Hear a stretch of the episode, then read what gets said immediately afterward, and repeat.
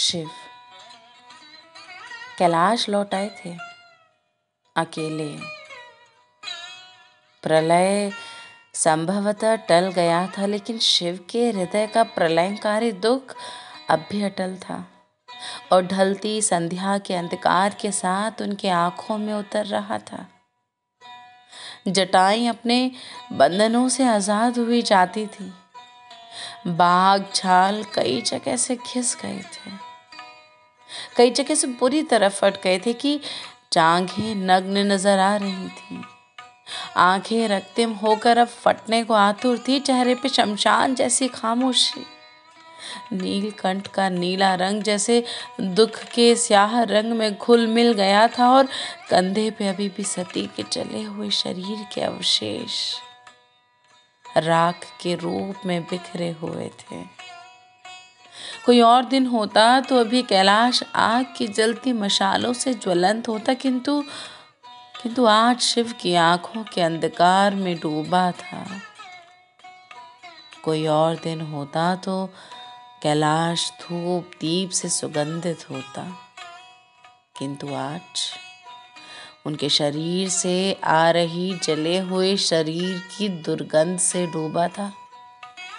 कैलाश का सती विहीन होना, शमशान का शव विहीन होने जैसा था। आ, सती, शिव ने एक अमानवीय हुंकार भरे। ये शरीर की पीड़ा में डूबी हुई हुंकार नहीं थी। हृदय के अंतस्थल को मिल रही यातनाओं की आवाज़ थी। आज विनाश का देवता खुद मृत्यु, जय किसी की मृत्यु से पीड़ित होकर षष्टि के विनाश की संरचना कर रहा था। प्रेम दैवत्य से भी परे है ना? प्रेम विनाश उत्पत्ति से भी परे है ना? प्रेम बहाते से भी परे है ना? कैलाश लौटने से पहले शिव क्रोध में थे। पीड़ादायक क्रोध में, जहाँ वो संपूर्ण सृष्टि को सती की मृत्यु की सजा देना चाहते थे।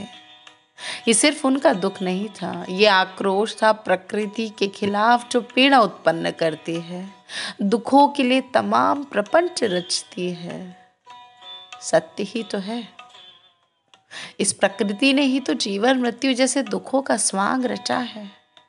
अगर जीवन है तो मृत्यु का आवश्यक होना कहाँ तक सही है? और अगर मृत्यु आवश्यक ही है तो जीवन का क्या अर्थ है?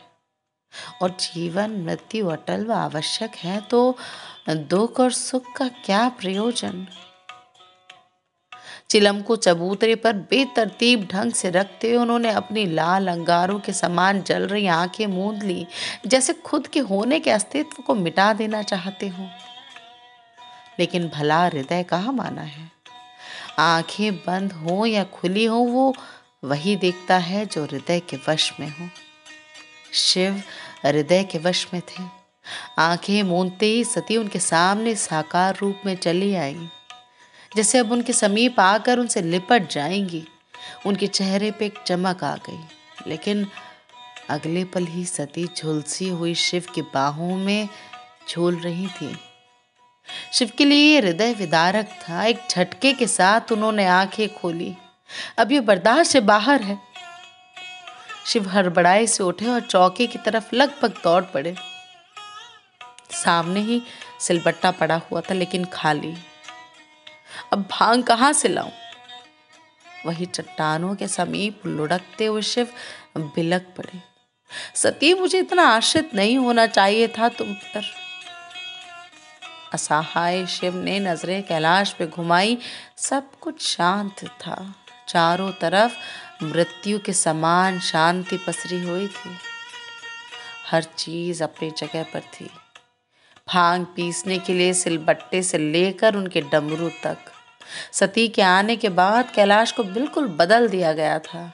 भूतों को दरवाजे के अंदर आने की मनाही थी। वो सिर्फ़ अमावस की रात को कैलाश के प्रांगण में उपस्थित हो सकते थे। सांपों के लिए अलग से दूध की व्यवस्था की जाती थी। भाँग पीसने के लिए सिलबट्टे का उपयोग किया जाने लगा था। सारे काम एक व्यवस्थित क्रम से किए जाते थे। लेकिन अब जब सती नहीं थी तो कैलाश फिर से किसी शमशान के जैसा प्रतीत हो रहा था। सती, आप मेरे जीवन में आई ही क्यों? शिव ने जैसे खुद से ही सवाल किया। कितना सही तो था, शमशान मेरा घर था, नंदी, वीरभद्र मेरे सहचर, भूत मेरे सेवक थे और जंगली बेल, धतूरा मेरा भोजन। गांजा भाँग से आनंद की अनुभूति होती थी और दुख का मतलब सिर्फ़ अमावस की रात थी। शिव व्याकुल हो चुके थे। कंधे पर लगी सती के भस्म को वो अब अपने सीने पर मल रहे थे। जैसे इस आखिरी निशानी के कण कण को वो अपने हृदय के रक्त में खोल देना चाहते हों। उनके अंतर मन का अनर्गल प्रलाप जारी था। अब जब मेरे दुख सुख सबका पर्याय आप बन गई थी, मेरे सारे योग ध्यान के केंद्र में आप आ गई थी तो यूँ चले जाने का क्या मतलब है? शिव ने अपनी आँखें बंद कर ली और जैसे हृदय ने दुख को पिघल जाने दिया, जो आँसू बनकर निकल पड़े। सती, आपने ही तो मुझे रुद्र से भोले बनाया था, फिर मुझे औघड़ बनने को छोड़ गई हो। महादेव रो रहे थे।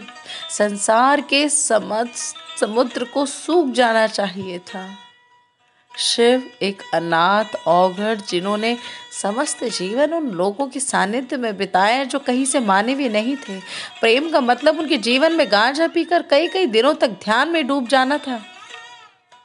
भाँग खाकर खुद के डमरू के थापों पर नाच जाना था। शिव जिन्होंने चाँद को तो अपने माथे पे टिकाया, लेकिन अपने सबसे समीप गले में एक सांप को जगह दी। अमृत की जगह विष को चुना। उनके जीवन में सती का एक स्त्री रूप में आना मृत्यु के समीप जीवन का आने जैसा था। सती वो थी जो शिव को पूर्ण करती थी। उनके जीवन की सर्वश्रेष्ठ थी। और आज शिव के सर्वश्रेष्ठ का यूँ चले जाना, उनकी आत्मा के बिखर जाने जैसा था। शिव। शिव की आँखें अभी भी बंद थी। अश्रु अविरल बह रहे थे और तभी मस्तिष्क के कहीं सुदूर भीतर जहाँ हृदय और मस्तिष्क की सीमाएँ समाप्त हो जाती हैं, शिव को एक जानी पहचानी आवाज़ आई। शिव वे इस आवाज़ को कोसों दूर से पहचान सकते थे? सती सती शिव ने आँखें खोलनी चाहिए। मानो, आँखें खोलते ही सती उनके सामने प्रकट हो जाएँगी, लेकिन जैसे कोई सम्मोहन हो, वो चाह कर भी आँखें नहीं खोल पाए। शिव, ये प्रलाप क्यों? सती, अब मैं विषमताओं से उकता चुका हूँ। कब तक मैं अमृत की जगह विष चुनता रहूँगा? अभी नहीं शिव, इतनी जल्दी नहीं। ये आपके प्रारब्ध की यात्रा है। ये महादेव होने की अनवरत यात्रा है। तुम्हारे बगैर सभी यात्राएँ तुच्छ हैं सती, अधूरी है। तुम्हारे बगैर सब मृत है सती। ये कैलाश, ये संसार, साक्षात मैं। शिवा मेरे बगैर कहाँ है? अचानक शिव के अंतर मन में एक हलचल हुई, एक छवि प्रकट हुई, जो बीतते पल के साथ और अधिक साफ़ होती जा रही थी। शिव ने अचंभित होकर देखा तो वो छवि खुद उनकी थी।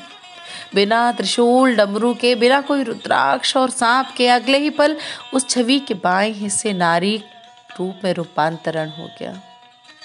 वो सती थी, शिव के बाएँ हिस्से में विद्यमान या या फिर वो शिव थे, सती के दाहिने हिस्से में विद्यमान। शिव, आप मेरे बिछोह में सती हो गए हैं और मैं आपके प्रेम में शिव। शिव के अंतर मन में सती की आवाज़ गूंजते हुए दूर हो रही थी। शिव प्रलय नहीं, प्रारब्ध।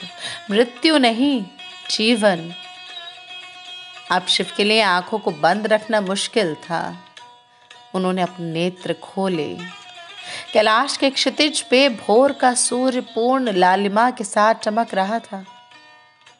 प्रलय पूर्णतः टल गया था। शिव प्रेम में सती हो गए थे।